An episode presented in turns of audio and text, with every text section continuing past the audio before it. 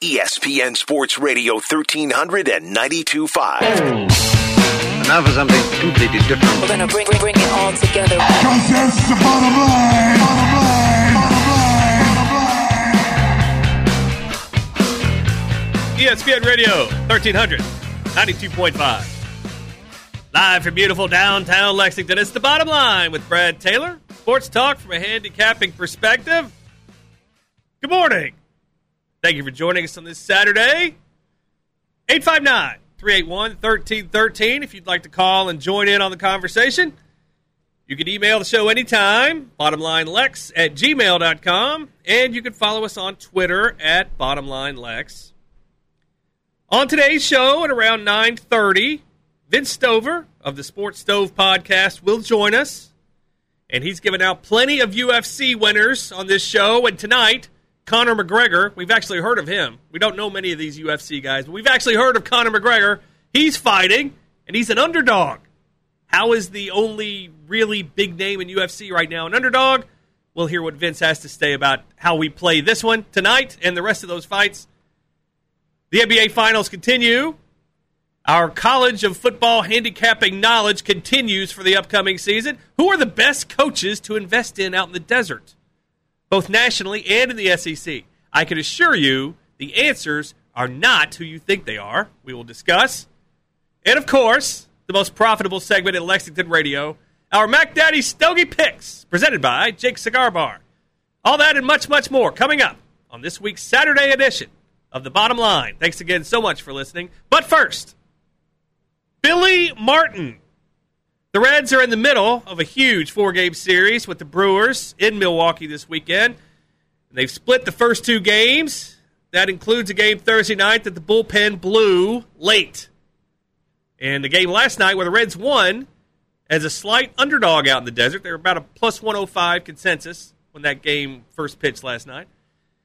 Let's be honest, Reds Nation, it doesn't look good for the next couple of days because the Brewers will be favored to win both of these games due to the starting pitchers for Milwaukee, both being among the top 10 in Major League Baseball this season.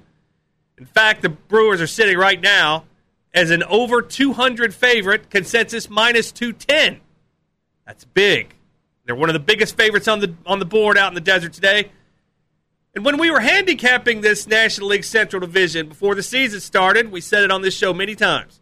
We wondered aloud why the Cardinals were such decisive favorites. The main reason we thought the Brewers had the advantage in this, this in this division, they had two main reasons. One, they had three guys atop their starting rotation that are as good of a group of three starting pitchers as anyone had in Major League Baseball. And if we learned anything from watching the Atlanta Braves in the 90s, regular season, having that great starting rotation It'll win you games in the regular season. Playoffs, and that's a different story. But regular season, having a great starting rotation really helps you get to the playoffs. One of those guys is starting today from Milwaukee. That's Freddie Peralta. We'll talk about him in just a minute. But that's the reason they're such a big favorite today. But if you watch the first two games of this series, you see the biggest difference between the Brewers and Reds is the bullpen. When you have a closer like Josh Hader and set up guys like Devin Williams and Brad Boxberger, like the Brewers have, both of whom, Williams and Boxberger, they'd both be closing for the Reds today if they changed uniforms. If the Reds had the Brewers, the Brewers bullpen, you might be talking about getting in line for playoff tickets in Cincinnati this October. That's how good they are. But the Reds don't have that bullpen, so you probably won't be sitting in line for tickets. But Billy Martin had a different take on bullpens back in the day. Billy Martin, a fantastic manager back in the 70s, but he had some serious demons personally. So many, in fact, that you can't even count how many times he was fired by George Steinbrenner and the Yankees from back in the day. And he burned basically every bridge he made both in New York and outside of New York. But he knew how to use a bullpen, too. He made a Cy Young Award winner in 1977 out of Sparky Lyle, who did nothing but come out of the bullpen that season. But Martin was fired as the Yankees for the umpteenth time in 1979. And after that, he had to go prove himself. So he went to Oakland in 1980. And the Oakland A's were a terrible team in 1980. They had a young Rickey Henderson. That was about it. They had some starting pitchers who could compete and a bullpen that was an absolute disaster in 1979. So, what does Billy Martin, the great manager, and a guy who's got to go somewhere and prove himself, what does he do? He changes everything. The whole way he's managed, he changes it right on a dime. And instead of relying on a bullpen like he did in New York, he makes his five man starting rotation the Iron Men of baseball.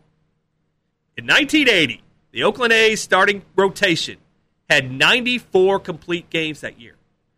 94 complete games. That's over half the scheduled games for a season.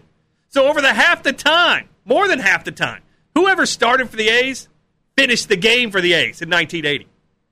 Oakland had three guys that year with over 20 complete games for the season. If some if that happened today, there'd be people going to jail for abuse. So what happened? The year before Billy Martin arrived, 1979, the A's won 54 games. The next season, Billy Martin's first season, and he put all those starting pitchers, said, just go pitch those complete games because he knew his bullpen was terrible. Oakland won 83 games, a 29 game improvement in one year. Billy Martin had changed his managing tactics based on the talent that he had. What a novel concept. How many times in the NFL have you seen players fail because a coach couldn't find a way to utilize them? And that player that goes on to another team that can find a role for that player, and that player succeeds. It happens. It happens in the opposite way, too. I remember Herschel Walker, the big trade of the century in the NFL. He was going to be a Hall of Famer if he stayed with Dallas. But he gets traded to Minnesota. And they do things a certain way in Minnesota back then. They did it their way. You have to fit to what we're doing. We don't fit to what you're doing. Herschel Walker goes to Minnesota, and he's looked upon as a failure there. Even as a leader, whether you're a boss or whatever in this world, you have to adapt to your talent sometimes, not have your talent adapt to you. That's what Billy Martin did. He knew where his talent was, and he utilized them the best he knew how. Equate that to the current Reds. And we've gone on and on and on about their bullpen problems this season. And things have improved for them lately. Why is that? The starting pitchers are lasting longer into games, thereby kind of hiding the fact that the bullpen isn't very good. When a starter lasts five innings in a game, and that lousy bullpen has to get 12 outs, it's very likely bad things are going to happen because at least three or four guys are going to have to pitch. But if a starter can go seven or eight innings, like Wade Miley did last night, the chances of that bullpen blowing up are a lot less. Huh. What a novel concept playing to your team's strengths and playing against your weaknesses. So, what have the Reds been doing lately to play this shell game with their lousy bullpen? They've just limited their innings and their exposure. Wade Miley goes eight last night. Tyler Mahle went six the night before, although he probably earlier in the season would have been taken out before six innings in that spot.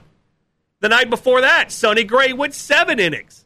Now he's on the injured list, but he's coming back right after the All Star break, allegedly. So it's not really the big loss you think it is. But for the last six games on this road trip, and the last Sunday, the last game at uh, with the Cubs at Great American Ballpark, the Red starters have all gone at least six innings or more. That's a lot different than early in the season when the starting pitchers were lucky to get five innings in. That bullpen was exposed day after day as the frauds that they are. So David Bell has said this week, okay, our bullpen is beat up. We've got two guys on the injured list right now. Our two main bullpen guys, Tejay Antone, Lucas Sims, they're out. So we need our starters to go as far as they possibly can to cover up the weakness of our bullpen. Just like Billy Martin did in 1980 when he saw that lousy Oakland bullpen and just turned every game over to his starters. But this whole thing is a short term solution, not long term. You have you would have never seen the Braves of the 90s do this with three future Hall of Famers in their starting rotations. The investments were too high. But with these nobodies out in Oakland, nobody really cared if they threw their arms out. even Billy Martin. By 1982, all of those starting pitchers that completed all those games, they were all going downhill. They were all missing time due to injuries. And by 1984, those pitchers, all of them, were basically done as major league players. But Billy Martin got what he wanted out of the experiment. He proved himself outside of the Bronx and the Yankees by winning in a place that seemingly had no chance. So he did whatever it took to win games today so he could get back to the Yankees tomorrow. That was his only goal at the time. So who cares if it costs five guys their careers, which it basically did? It got him back into the Yankees dugout because he proved himself. He knew he had to win today. And he won by adapting to the talent he had instead of having his, his talent adapt to his way of managing. And he won. And by limiting those bullpen innings, the Reds have become more effective this season, especially lately because they don't pitch as much anymore. We've documented all season how this bullpen has been fighting with those mile high Coors guys from Colorado for the worst bullpen in baseball. But today, the Reds sit as the 28th worst bullpen in Major League Baseball out of 30. That's the best they've been sitting since opening day. So with fewer innings thrown, they've been better. Amazing how that works, huh? So the Reds' recent hot streak can be mostly attributed to starting pitchers going further into games and hiding the shortcomings in the bullpen by lessening the number of innings they are used. And yes, Heath Hembree has pitched like Goose Gossage and Bruce Sutter for the last this month. Five games pitched, four saves. But nothing in this 32 year old's past leads you to believe he can keep this up. Remember, Heath Hembree is a guy last year had an ERA of nine and hasn't had an ERA under four since 2016. So if you think he's the next Rob Dibble, you might want to rethink that. But by limiting the exposure and having the number of innings pitched on the decline, the Reds have risen in the in the standings. And if you think bullpen ERAs don't matter in Major League Baseball, look at the five worst bullpens in the league. Colorado, Arizona, the Reds, Detroit, Baltimore. What do all those teams besides the Reds have in common? They're all big losers. That's not a coincidence, especially in today's game. So if the Reds continue to use this mini version of what Billy Martin did in 1980 and let the starters go deep into the games, they might, just might, be able to make a wild card run. That's something we would not have said if this bullpen was still pitching like they were the first three months of the season. And that's the bottom line. ESPN Radio 1300, 92.5. The bottom line with Brad Taylor. Sports talk from a handicapping perspective. Last night in Milwaukee, the Reds beat the Brewers 2 to nothing. Wade Miley did it all yet again. He pitched eight shutout innings and hit a triple, scoring an insurance run late in the game. According to WAR, win above replacement, Miley has been the most valuable player on the Reds this year, and it hasn't even been close. And if you're worried if the Reds are out of it at the end of this month, are they going to trade him? Well, Miley has a $10 million option for next season. That's the team's option. At this point, he's earned that 10 million. So the Reds might think twice about selling Miley if they feel like on July 31st they're out of this thing. But according to the Desert this morning, the Reds have a 12% chance of winning the National League Central and a 20% chance of making the playoffs. It's a lot better of a chance that they've had the last few times we've checked on this. But of course, there's still a couple of guys in this lineup who are still bringing this team down. We've talked about Eugenio Suarez all year long.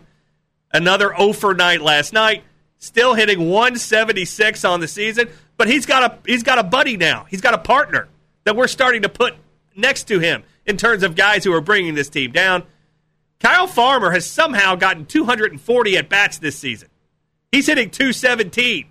But unlike Suarez, he doesn't hit as many home runs. At least Suarez has hit 17 home runs this year. Kyle Farmer has hit seven. That 217 average, yeah, it makes Farmer and Suarez about as equal as you could get in terms of lousiness so far this season.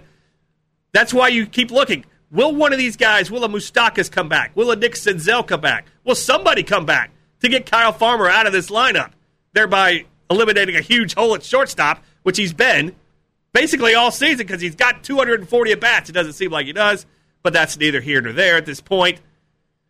Today, in a game you can hear right here on ESPN Radio 1392.5 at 645. It's game three of this four-game series in Milwaukee against the Brewers. Vladimir Gutierrez goes for the Reds, four and three with a 4.67 ERA, while Freddie Peralta pitches for the Brewers. He's great, seven and three, but a 2.23 ERA.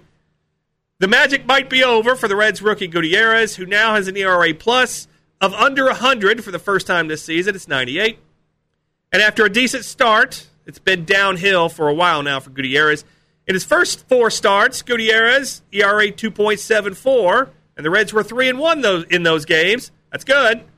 But in the last four starts, Gutierrez has an ERA of 6.75, and the Reds are one and three in those games. Not so good.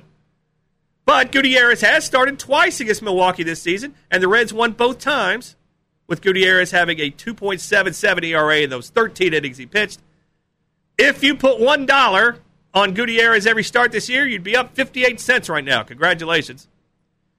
But today will be the seventh time in nine starts this season when Gutierrez will be an underdog. And when the, and the Reds are 3 and 3 in those games, including June 23rd when Gutierrez was a plus 125 road dog against Milwaukee. And the Reds put up a rocking chair 10 to 2 win. The odds are a lot more against Gutierrez today, though. You're looking at almost a plus 200 line with the Reds today because they're facing Freddie Peralta, who's been outstanding this season. ERA plus 186. That means he's 86% better than an average pitcher. And for our money, Peralta, a top 10 starting pitcher in this league right now. He's top five in the National League in ERA, ERA plus, strikeouts, and fewest innings per nine. And unlike most pitchers this season who've got a little bit freaked out with the Spider Tack, he's gotten better as the season has progressed. In his 10 starts, Peralta, ERA 1.63. And he hasn't given up more than two earned runs in a game in any of those 10 starts, in which the Brewers are 7 and 3. Peralta started three times against the Reds already this season, and in uh, he has a 2.87 ERA in 15 innings. And the Brewers are 10, 2 and 1 in those three starts. And not only that, but Peralta catches a lot of tickets out in the desert.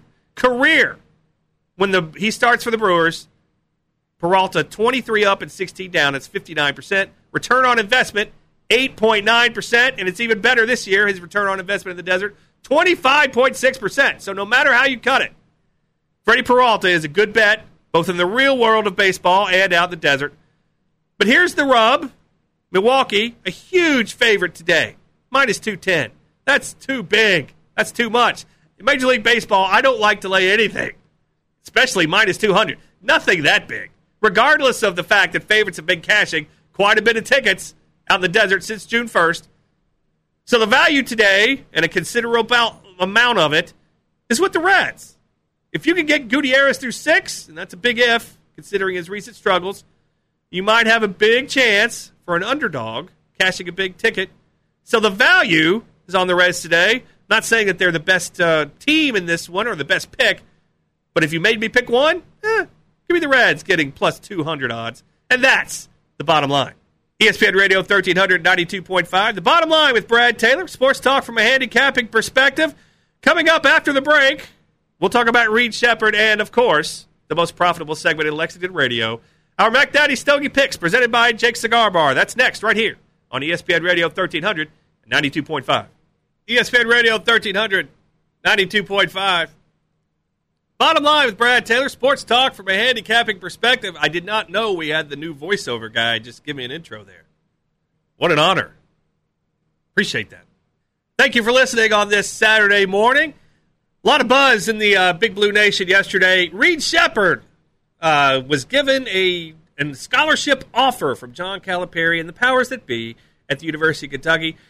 And uh, if that's what the kid truly wants, hey, God bless him. I'm sure, like every other kid that grows up in Kentucky, it was a dream come true for him to get the word that he will be welcomed into the Big Blue family if he wants to go there. But I've seen this before. Heck, I saw it. We all saw it last year. Dontaie Allen relegated to bench duty in games. Calipari made silly excuses why he wasn't playing. I go all the way back to Rex Chapman, who's basically kind of about my age, I guess. I don't know. And, uh, and I'm not talking about his trip to the Apple store. I'm talking about the expectations of these Kentucky kids when they go to the University of Kentucky, especially these five star kids who are going to Kentucky and they have the weight of the world on them. Rex Chapman, Rex Chapman could have been Michael Jordan at Kentucky, and it would not have been enough to live up to the expectations. He was a cult hero at that point. And when he left, I mean, Eddie Sutton had run the program into the ground. They were on double secret probation already. Rex Chapman averaged 19 points a game his sophomore year at Kentucky, and it was still seen around here as a disappointment. That's how much pressure is on these Kentucky kids. I don't see how Reed Sheppard could live up to any expectations based on his legacy of his family and based on all the hype he's already gotten. And but you have to keep one thing in mind, Big Blue Nation, and the world as a whole. We're sitting in July of 2021. This kid has two more years of high school before he sets foot on any campus as a player, whether it's Kentucky or not. So whether Reed Sheppard takes the court in an actual game, when that happens, it'll be November of 2023. That's 28 months from now. A lot can happen in 28 months. Heck, we just went through a COVID pandemic that pretty much knocked out a year or so of our lives that we'll never get back. So if you want me to get fired up today over a kid from Kentucky that won't take the floor in a game for 28 months, yeah, can't do it. I got a lot of tickets to cash between now and, and now and then. I'm worried about today. Who can cash tickets for me today? Reed Sheppard can't cash, cash a ticket for me for at least 28 months. So just because I don't sit around and fantasize about a kid who just turned 17 years old and hasn't even gone to a senior prom yet about playing for their favorite college basketball team, that makes me a bad guy? Well, I'm a bad guy, and that's the bottom line. So my thing is, don't get so fired up, Big Blue Nation. It's 28 months from now when he'll take the court in a game for Kentucky. Let's just, uh, there's other things that'll happen in the world between now and then. Not a slight to the kid, just saying. Let's keep things in perspective a little bit. And speaking of perspective, let's get to our handicapping perspective for the day. Our Mac Daddy Stogie picks presented by Jake Cigar Bar. What do we do when we cash a big ticket out in the desert? We celebrate with a big Mac Daddy Stogie from Jake Cigar Bar at Brannon Crossing. And like they say down at Jake's, smoke local, drink local, cross the line with us. So look them up online, jakecigarbar.com. Make sure to tell them that our, uh, make sure to tell Jack and, uh, Jake and Autumn down there, our friends, uh, that the bottom line sent you. They'll get you the VIP treatment. That's uh, jakecigarbar.com. The NBA, Suns are up two to nothing right now. They've covered both games in these playoffs. The over has gone over. The total's gone over in both games in these playoffs. Uh, we're headed back to Milwaukee tomorrow night. We hope you heard us last weekend say take the Suns in game one and for the series. Uh, I think we're looking pretty good with that right now. And remember, if you miss any shows, you can go to our website, WLXG.com, and catch a podcast version of this show in case you missed it when it's live. Uh, we've said the entire playoffs. The one time you should follow the public and play the favorites out of the desert is the NBA playoffs. And if you've done that this spring, like we, we said, you'd have cashed 51 tickets so far in these playoffs. Favorites 51 and 36 against the spread. That's turning a profit. Milwaukee, a minus four point favorite, headed back to uh, Wisconsin for game three. This trend kind of looks like a good investment in this one, too. If Milwaukee's going to win any game in this series, it'll probably be game three. But if you're looking to take Phoenix in this series, I might suggest looking at the MVP. There's only two guys that are going to win this thing if Phoenix wins. It's going to be either Chris Paul or Devin Booker. Booker still waiting to get the, the call to check back into the game in the 2015 Final Four against Wisconsin. That's neither here nor there. Chris Paul, about a minus 125 to 150 favorite to win the MVP right now. Booker's about plus 250 to plus 300, depending on where you shop. Personally, I always despise playing awards like this because they're voted on by humans and they just want to vote for narratives that fit their whatever, their loves or whatever. And it doesn't show the real value of players, but kind of like betting the uh, MVP of the Super Bowl to always be the quarterback of the team you think will win, you'll get more value on Chris Paul or Devin Booker than you will the Suns right now. We'll have more of this NBA t- tomorrow. But right now, we're going to have our college football of handicapping knowledge for this week. Who are the best coaches out in the desert to put your money on during the college football season? Oh, the first two that come to mind. It's Dabo Swinney, It's Nick Saban. Clemson and Alabama. Of course. And they're good. Dabo hits 55% against the spread. Nick Saban hits 54. But who are the best? Who are the best coaches to go on out in the desert. It's not those two. Currently, if you take two teams blindly out in the desert every week, you have cashed tickets at a very high rate. He's a man. He's no longer 40. Mike Gundy, Oklahoma State, against the spread in his career, 114 up, 86 down, 57% against the spread. That's a 10.9% ROI. And second, a coach that gets maligned quite a bit out in the desert, but a coach that covers a lot of point spreads, David Shaw of Stanford.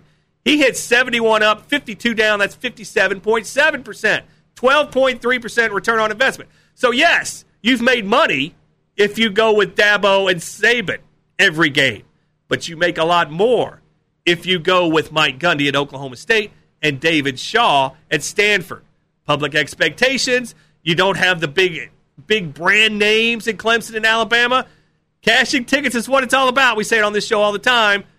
That's a guy, Mike Gundy and David Shaw. Those are guys who have made you more money than anybody in college football. So keep that in mind when you're handicapping games this season. Oklahoma State and Stanford, those are teams often live up to and surpass expectations. That's why they cover a lot of spreads. That's why Clemson and Alabama don't always do that. That's the bottom line on that. We'll have more college of football knowledges going forward. But today in Major League Baseball, there's one team that we like.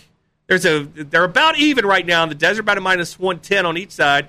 The Atlanta Braves are facing the Marlins. You think immediately, oh, why? How is this game even?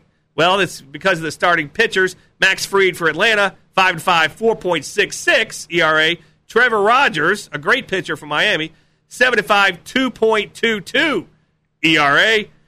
This line opened with the Braves a short favorite. The public hammering the Braves. So why is this line dropping?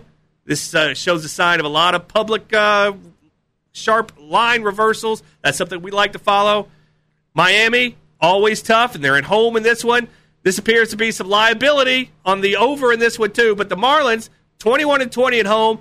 The Braves 19 and 22 on the road. Miami has gotten the better of Atlanta this season, six to four in their 10 games so far.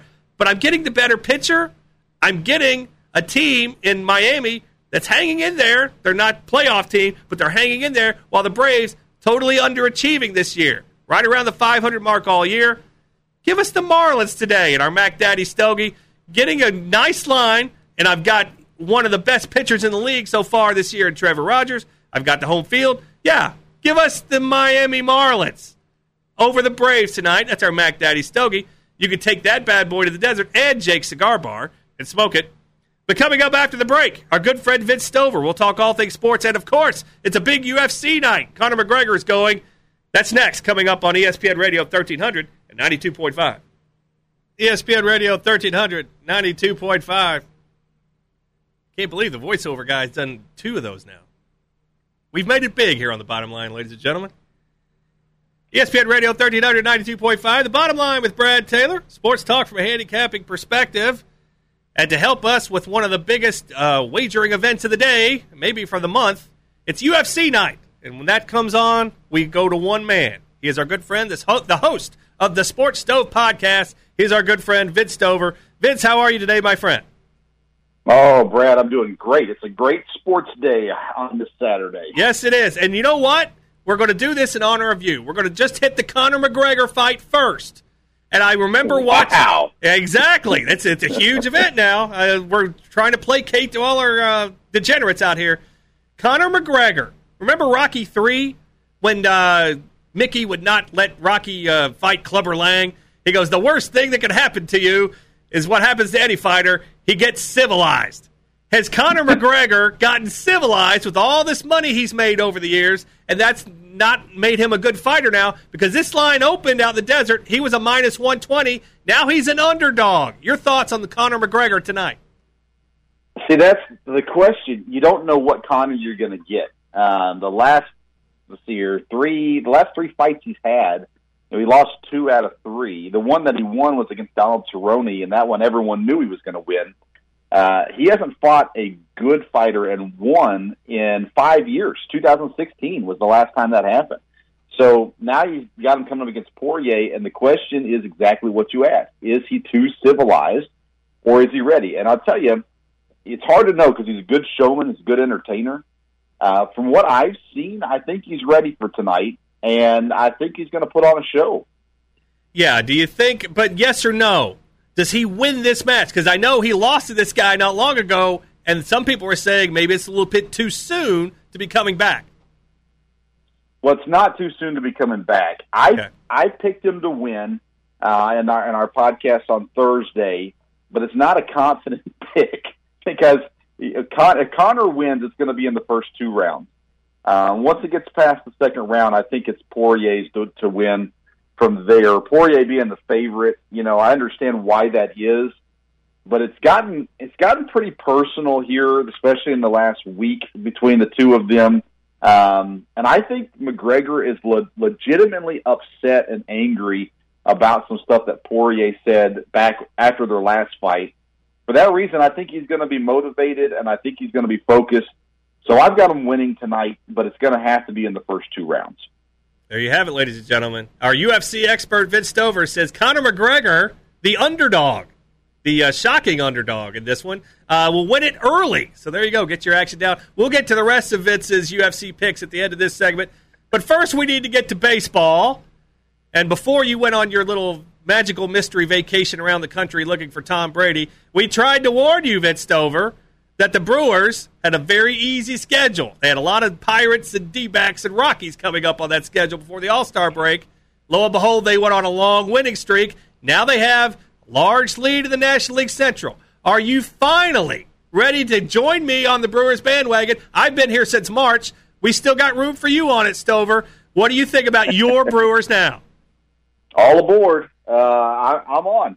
I'm on now. There's, I don't see any team in the Central that is better than the Brewers, and at this point, uh, it's theirs to lose. Theirs to lose. So when I look at this team, do you see any team in Major League Baseball with a top three starting pitchers better than the Brewers? Because I, I, right now, I don't.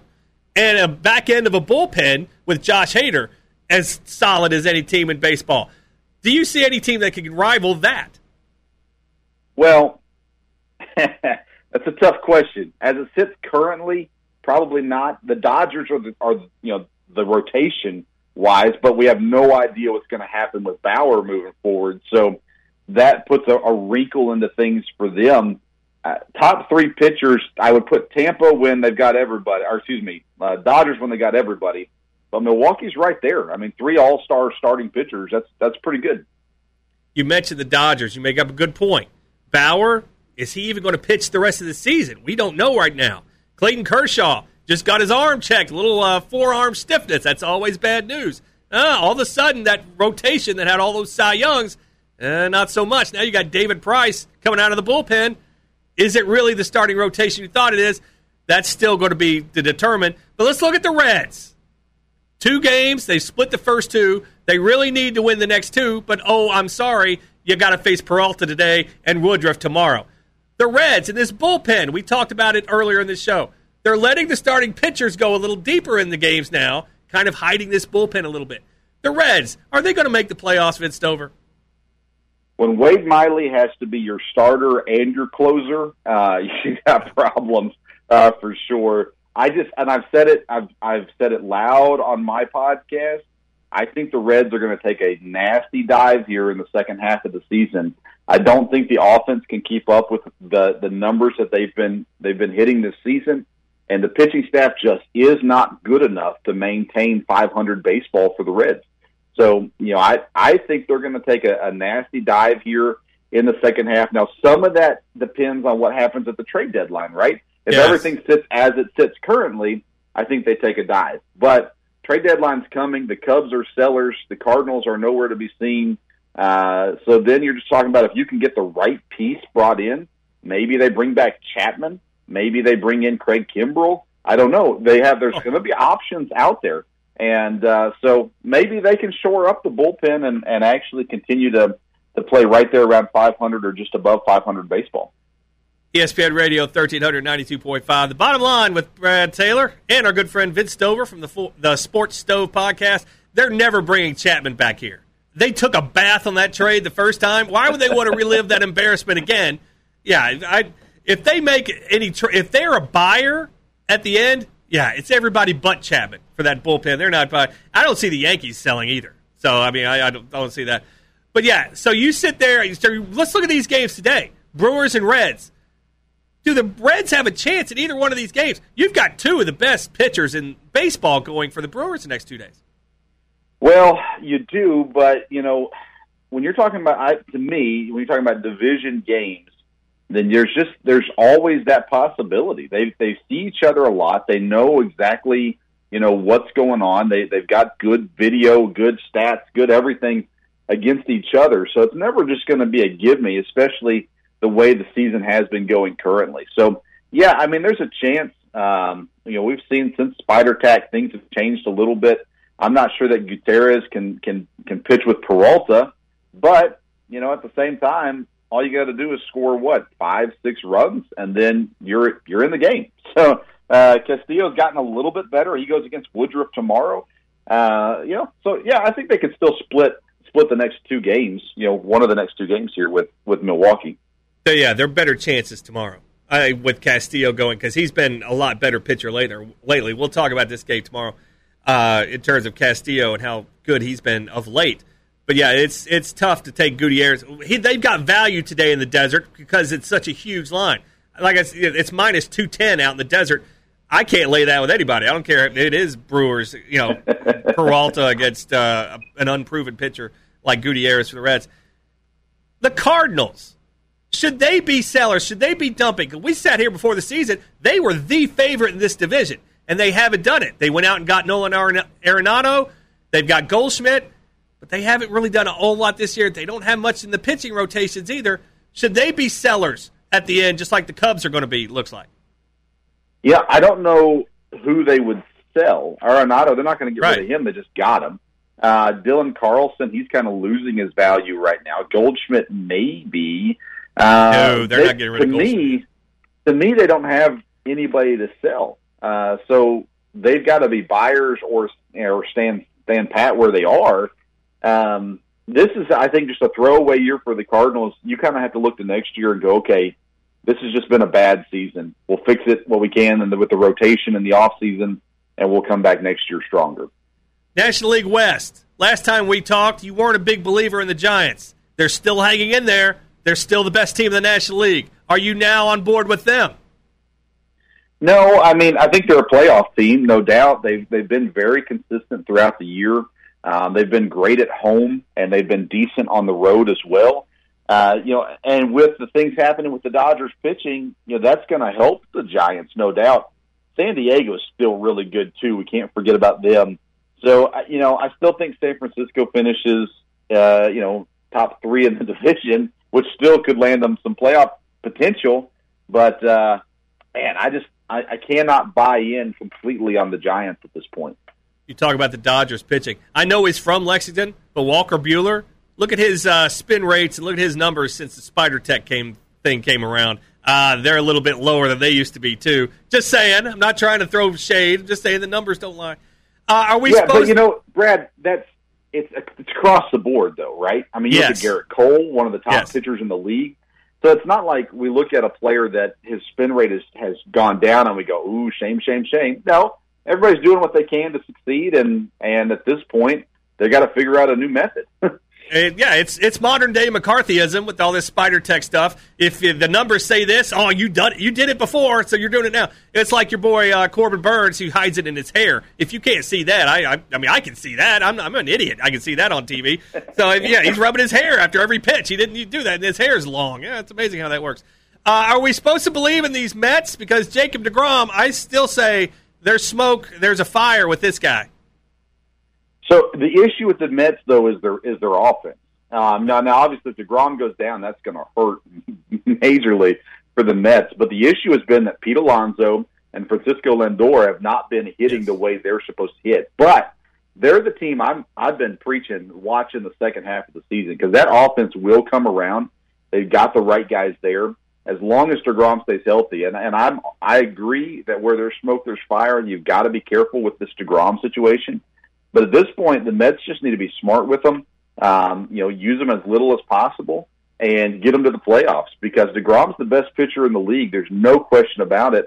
this offense, though, they are the worst scoring team in Major League Baseball, uh, with the exception of the Pirates. They have the, the least amount of runs scored, and that changed just this week. They were below the Pirates going into the week, so they've got to find their offense. The, but their pitching has been phenomenal, and it's not just deGrom. The pitching has been very good for the Mets. ESPN Radio 1392.5. The bottom line with Brad Taylor, with our good friend Vince Stover from the Sports Stove podcast. Last time we talked, uh, I said the Astros were going to win the American League, and then the next week they lost a three game series at home to the Orioles. Are you still on board with me saying the Astros are going to win this American League? Yeah, they're the best team in the American League right now. Um, they they just they are record wise. They're still below Boston, but they're better than Boston. They're better than Chicago. They're better than Tampa, Toronto, you name it, Oakland. They're the best team in the American League. They should be in the World Series, uh, barring major injuries. They should be in the World Series here at the end of this season. Let's switch gears. You're a big Kentucky basketball fan. News came out yesterday. Reed Sheppard now has an offer from Kentucky. Of course, if he signed today, he would not be on the floor at Rupp Arena for another 28 months. Now, should the Big Blue Nation be fired up about this, or should they be wary because of all the Kentucky kids in the past who have kind of not lived up to expectations at UK? See, this is where you miss out by not being a fan of teams. Uh, this is something that no, I don't believe gives, me. This gives people hope two years out that that things are still going well. Listen, I'm a firm believer that no matter what sports you are, you should try to get the best player in your state to be on your team. Um, will Reed Sheppard be the best player in Kentucky his senior season? You know, there's a good chance that he will.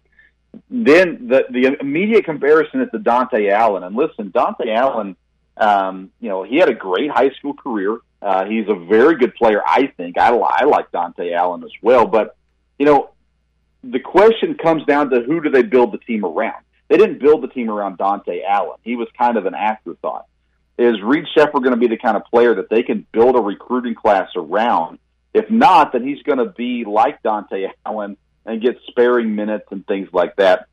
You know, it's Dontaie Allen last year. I think he could have helped this team. I think he could have done a lot more for this team and, and really improved the offensive side of the ball. But he played 10 minutes or less in nine games, got five or fewer shots in 11 games, he was given limited opportunities, and he didn't take advantage of the opportunities that he was given. Uh, with Reed Sheppard, though, I think there should be excitement. I'm, I was a huge Jeff Sheppard fan back in the day. Uh, so, as a Kentucky fan, yes, it's exciting. Now, what kind of role, if he comes to Kentucky, will he play? That'll depend on how he continues to get better and what kind of class they build with. If they're building around Reed Sheppard, he'll play a key role on the team. If they build around other people, then obviously he's going to have a lesser role um, you know, it'll be interesting to see. Cal has another opportunity this year with Kentucky guys. He's got two of them this year with CJ coming over from Iowa and then Dontaie Allen still on the team. What kind of roles will they play? Uh, well, we'll see. You know, Cal is, uh, you know, he makes those assumed promises to the five stars, and we saw last year he refused to take them out of the game even when they were playing horribly. So he's going to have to make some adjustments, but the kids also have to take advantage of the opportunities they have those other Kentucky kids you mentioned, Dontaie Allen and the, the kid from Iowa and these transfers, they they weren't as highly uh, regarded though as Reed Sheppard is right now. I, you know, I, I think uh, Rivals has him number thirty nine in their rankings for two years from now. I mean, those, you know, yeah, we Jeff Drummond is a guest on this show all the time, and you know he makes good stuff and good ratings and all that. But you can't really go by these ratings to the T. But I mean, I think some of this is kind of uh, maybe trying to uh, make the masses happy in the Big Blue Nation, if you know what I'm saying. Is, is that something I'm missing out on too, not being a fan? Well, I mean, you're right. And the deal with, with Reed Sheppard is he's still pretty young. And so you have to give him, you know, what happens next year? Does he get better? Does he stay the same? Does he does he drop in stats and things like that? To this point, he looks phenomenal. And uh, and so that's why the excitement's there. But what happens if all of a sudden his senior year he's averaging 12 points? uh, you know, then yeah, he's looked at everything. as a failure, just like Rex Chapman when he was a Rex Chapman could have been Michael Jordan. He would have been a failure at Kentucky. That's the thing. Yeah, yeah, yeah. So as it looks right now, Reed Sheppard's the real deal. Um, I mean, he can shoot, he can he can drive, he can defend. he looks like the real deal right now. The question is, is will he remain that or not? And there's time to see uh, how that goes, you know, from there. You look at, I really think what Cal does uh, with CJ this year coming over from Iowa, what kind of opportunities he gets, um, how much playing time. This team, by the way, this Kentucky roster, it might be his best roster ever. Now, you look back at the year where they went almost undefeated, you know, okay, but this this roster, there is no excuse for failure this year, none whatsoever with the roster that he's acquired. The question will be the rotation, how he makes it fit, and uh, did he get offense this year as opposed to just lanky guys that can't shoot? Yeah, you talked about that year they almost went undefeated. Yeah, you're talking about the year Devin Booker didn't play in that game against Wisconsin very much at all. Yeah, didn't play the last 12 Yep. minutes or something like that. Yeah, yeah, all right, yeah, I remember that very well. So does the Big Blue Nation. Uh, if I'm Reed Sheppard, you know what? I just turn heel. I go somewhere just to just to make everybody here mad. But that's just me. I, that's Yeah, just my say, attitude. that's- yeah, That's I- not if you're Reed Sheppard. That's if you're Brad Taylor. well, that's, that's probably right too. I would turn heel, go to Duke or Tennessee or something. Yeah, somewhere like that. All right, it's UFC night. He uh, Vince Stover has already given us uh, Conor McGregor as a dog in this one early, first couple of rounds. Who else in the UFC should we be on tonight? Vince Stover. I like two other dogs. Gilbert Burns is going up against Stephen Wonderboy Thompson. Thompson's a really good fighter, but so is Burns. Burns' last fight was a loss to the champion Usman. Uh, to me, he's got the talent and enough to beat Stephen Thompson. He's at plus 135 in most places. Uh, so I like him to win. He's the co-main event.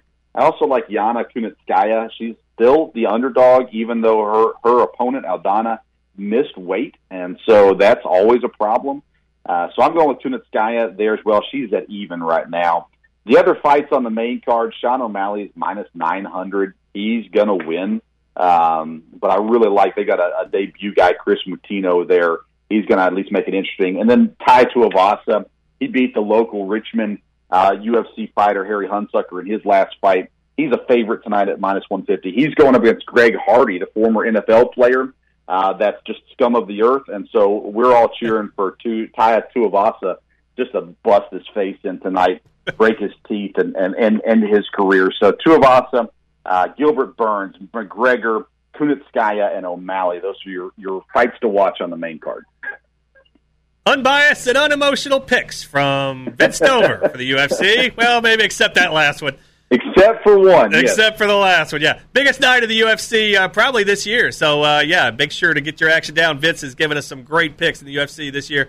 Vince, thank you so much for joining us, and may the winners be yours tonight. Thanks, Brad. Thanks for having me on. Anytime, buddy. That's Vince Stover of the Sports Stove Podcast. We uh, will be right back and get you ready for the rest of the day on ESPN Radio coming up. ESPN Radio 1300, 92.5.